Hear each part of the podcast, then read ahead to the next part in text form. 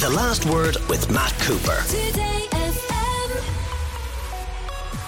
But first, on International Women's Day on March 8th, we're being asked to vote on two referendums proposing to expand the definition of family in Bunreacht na hÉireann.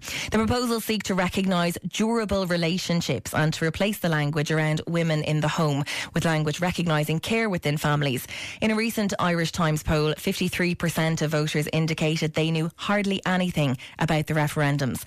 Earlier, I spoke to Taoiseach Leo Varadkar to explain what we're being asked in the referendums and why the government is advocating for yes yes, yes. I began by asking the Taoiseach, what is a durable relationship? Okay, so uh, at the moment, the Constitution says that the family should be protected. That won't change. Uh, that the institution of marriage um, should be protected, and that won't change. And that the family is based on marriage, and that won't change. What will change is if people vote yes, is that we recognise that families that is the family unit, can be based on other things other than marriage. So a durable relationship is a strong, committed, caring relationship. And there's about about a million people in the country, believe it or not, who are part of a family that is not a marital family. So it could be somebody um, who is being raised as a lone parent or as a lone parent themselves, uh, somebody raised by their grandparents. Um, a couple cohabiting with children. So uh, those are the kind of relationships we have envisaged. Uh, to a large extent, our laws already reflect that, but our constitution, and this has been proven in recent court cases, our constitution says that they're not a family. Um, and I don't think that's in line with the values of our modern society, and that's why we're asking for that to change. And you mentioned there are couples who are cohabiting, but we know, Taoiseach, for example, there are families who have challenges in terms of getting accommodation that allows them to live together. So I'm thinking mm. of an example of someone who contacted me recently who was talking about the housing crisis and saying that um, her partner was gone with the dog back to his mum and dad, and she had moved into her parents' house with the two small children, and they were no longer living together, and they're also not married. So what would this mean for that particular unit? Um, well, look, I, I, I, they, they, they could be considered a family, of course, um, uh, depending on their their their circumstances. Um, you know, people who are divorced or separated can still be a family, um, even if they're not living together. Um, but look, I understand uh, a lot of people are in very difficult situations like that, and uh, I'd love if there was a constitutional amendment that could fix the housing crisis. Because if there was, I'd do it. Um, but uh, that's that's a much more difficult problem to solve, and one that, of course, involves building a lot more homes, and that's that's something we're doing. About thirty thousand new homes built last year, and uh, even more this year. Another question from a listener. Jackie says, "Can a man have seven wives in the marital home in Ireland, and this will be okay? Is that what we're moving towards?" No, that's definitely not the case. Um, I'm not sure if there is anybody in the world who has seven wives, by the way, but let's just take that as a theoretical uh, possibility or idea. Um, do you remember the marriage equality referendum back in 2015? Uh, I think most of your listeners would, mm-hmm. and they mightn't remember the wording. And the wording that we all voted for then was that a marriage can be contracted by two persons without distinction as to sex. So, very clear in our constitution that marriage can only be between two people. Okay. Um, in terms of the purpose of this, why why now? Um, why, why not now? I suppose is, is a question I'd ask. Um, this uh, the proposal to ma- men, make this amendment to the Constitution. It's it's been floating around actually since the 1990s. Um, Brian Lenihan, if you remember him, before he even became a minister, uh, chaired a committee that recommended this. We've had a constitutional convention, a citizens' assembly, uh, an all-party committee. Um, and if anything, I think this is something we should have done a long time ago, um, but just other priorities took over. Um, and if you think about it in these in these ways, our, our constitution was written back in 1937, um, was written by people, almost all of them men um, who were born in the 1800s. It's a constitution that served us well, but a lot of it's just out of date, and we want to update it. Um, it's not just a legal document; it's also a statement of our values as a country, and this is a change that we think is not just timely, but if anything, overdue. So we want to move on now to the Care Amendment. What exactly is the Care Amendment? Okay, so the Care Amendment will put a, a, new article in our Constitution. At the moment, there are references to care in the Constitution, but um, they frame it in terms of um, a woman in the home and mothers neglecting their duties in the home. Uh, and again, we think that doesn't reflect uh, the real world and the modern world where uh, care is often provided by men as well as women, um, and that should be the case. Um, uh, women disproportionately bear the burden uh, of care in our society, uh, and that needs to change, and I think will change um, over the next couple of decades. And then also, um, it talks about care in the home. And as we all know, care can happen outside of the home as well. So it modernises that language, makes it gender neutral, um, and then also uh, puts an obligation on the state to strive to support family care. It doesn't say that the state is responsible for care, but it does say that the state has to be there to uh, support uh, family carers. And strive, as you know, means to work vigorously. Uh, it means to struggle. Uh, and it puts that new additional obligation on the state that isn't really there at the moment. Well, it's interesting you mentioned that actually because a couple of the comments that come in are people concerned about the use of the word strive. So Linda says, I'm not mm. happy with the word strive. It doesn't sound like it's much of a commitment. Um, Adrian says, why do they use the word strive instead of we will? Yeah, so it's always difficult to find the exact um, wording for uh, any referendum or any constitution, and no matter what wording you choose, it is open to interpretation. Uh, so strive, as you know, means struggle, means work vigorously. Um, in the Irish version of the article, and the Irish language takes preference uh, over English in, in constitutional law, uh, we use the term dréim, which is to climb, you know, to continue to make steps forward uh, in terms of care.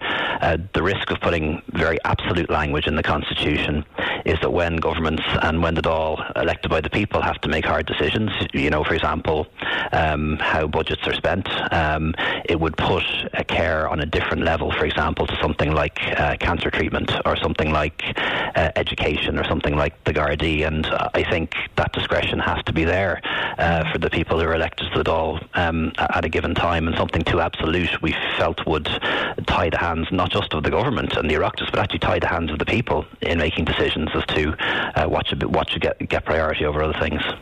So uh, Laura is a mother who is working in the home, and she asked the question: Is this leading somewhere else in terms of women's contribution not being valued anymore?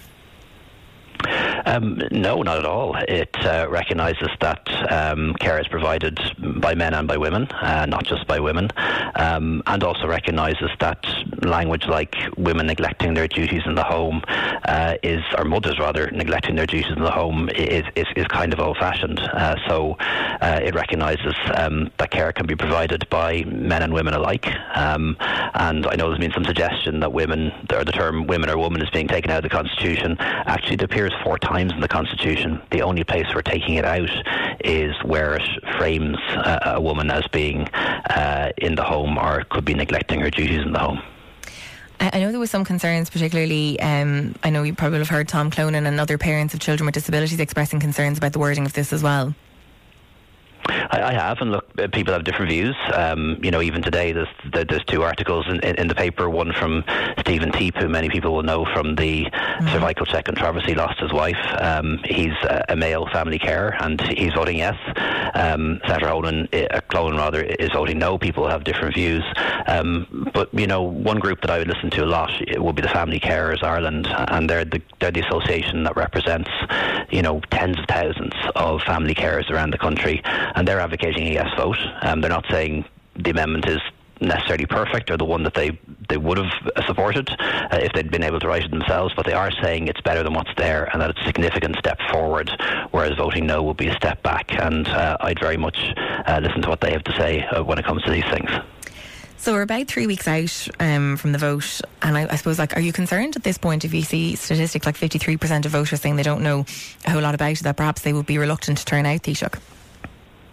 Well, I, think in any referendum campaign, it's often in the last week or two that people engage with it. Um, everyone has busy lives and have other things going on in their lives. So, you know, even if it was um, a general election, it's often only in the last week or so that people engage. And that's part of my job and the job of uh, everyone in government and politics and in the different associations. And huge number of associations are supporting this. The Women's Council, for example, um, are supporting this too. And uh, it's up to us now just to um, get out there on the airwaves and on the doors and outside the supermarkets over the next couple of weeks and let people know this is happening. Okay, one other question. And that they have to say. There's, I suppose there is a question around whether or not um, the government is doing enough to combat the misinformation around this. Is there is there a serious effort to do that?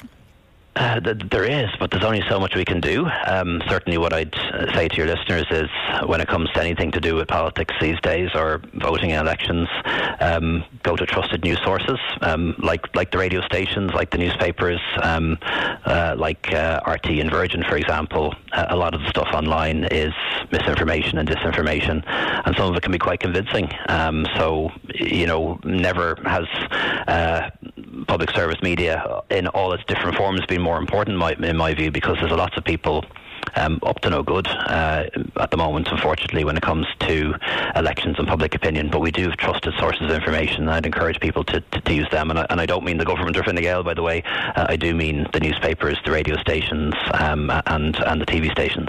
Okay, separately, I did want to ask you, uh, Taoiseach, a little bit about Simon Coveney and the fact that he's taken a step back from commenting on his brother's uh, exit package from RTE. Do you think Simon Coveney should speak publicly on that? I think Simon's made a decision, and he made a decision. Was it the right decision? You know, months, months ago. I, I, think it is, yeah, because where where Why? somebody has, because uh, his brother uh, is a former senior executive in RTE, so he took a decision that because of that, uh, he had a conflict of interest, and he stayed out of any decisions um, in relation to RTE, any discussions at cabinet in relation to RTE, and he's reflecting that publicly as well. And I think that's the right decision. The alternative, of course, would be for him to um, be actively involved in the debate and the decisions when his brother uh, was a senior executive there. So, Jerry, that's what happens if somebody's a conflict of interest. They uh, say they have it, and then they remove themselves from the debate and the discussion. I think that's the ethical thing to do. But what about the public and the public wanting to hear from him on it? Look, I, I understand that, um, but I think a lot of the public would understand that if somebody um, is in a decision-making role like Simon, uh, and um, you have a family member uh, who's um, part of that that it's the right thing to do to recuse yourself. So it'd be a bit like a judge, for example. Um, you know, somebody came into the courtroom and one of them was a, a, relation. Any judge would say, no, I can't hear this case.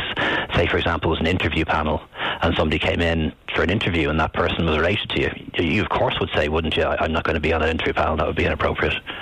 But Simon Coveney is not a judge, though, Taoiseach. You know, he is a very senior cabinet member, and this is a crucial point in terms of public information. There's been what people have accused as a drip feed of information over the last, um, you know, nine months about RTE. Surely, you know, it's in the public's best interest to have as much openness and transparency as possible it is in the public's interest to have openness and transparency, and that's something that I've called for, uh, something the Taoiseach has called for, Micheál Martin, and something the, the, relevant minister, Catherine Martin, has called for. So um, that's a very clear position from government that uh, we need transparency from RTE, um, that all of these revelations are damaging what is an important organisation in our society, and we should have full transparency. That's that's absolutely the position of government. Okay, Taoiseach Leo thanks so much for joining us on The Last Word. Thank you. The Last Word with Matt Cooper. Weekdays from 4.30. Today